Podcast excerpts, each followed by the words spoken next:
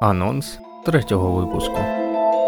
Батьки несуть відповідальність за своїх дітей та відверто переживають за них.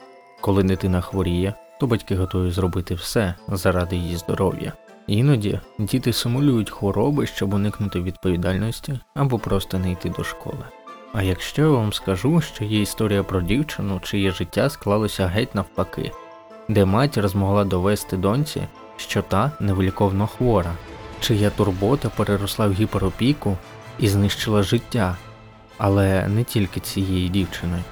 Ця справа була настільки неоднозначною, що спровокувала дискусії про те, чи всі вбивці погані та заслуговують на ув'язнення.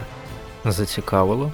Саме про таку історію ми з вами поговоримо в третьому випуску подкасту Pulp Fiction Gypsy Rose Історія хвороби про синдром Мюнхгаузена, божевілля, смерть та життя. Чекайте вже в четвер.